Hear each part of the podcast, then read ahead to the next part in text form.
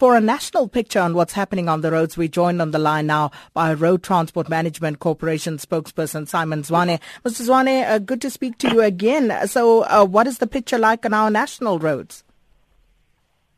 Uh, good morning and good morning to the listeners. Our picture on the roads look very, they're starting to be very busy. They will be extremely busy later on in the day. Uh, we are concerned about speeding.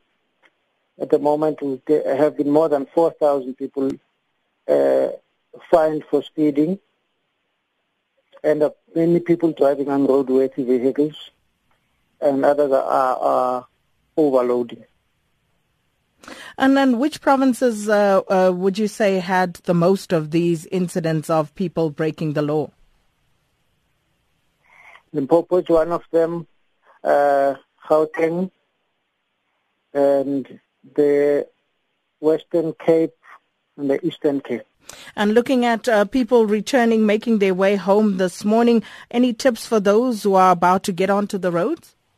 Yes, with advising people to, to exercise patience. There will be uh, delays on the road as, as the roads get very busy. People should not lose patience and take time to, to rest. There are many rest stops along the routes. Uh, take time to rest after two hours of driving and just make focus on getting home safe rather than on, on overtaking the vehicle in front of them.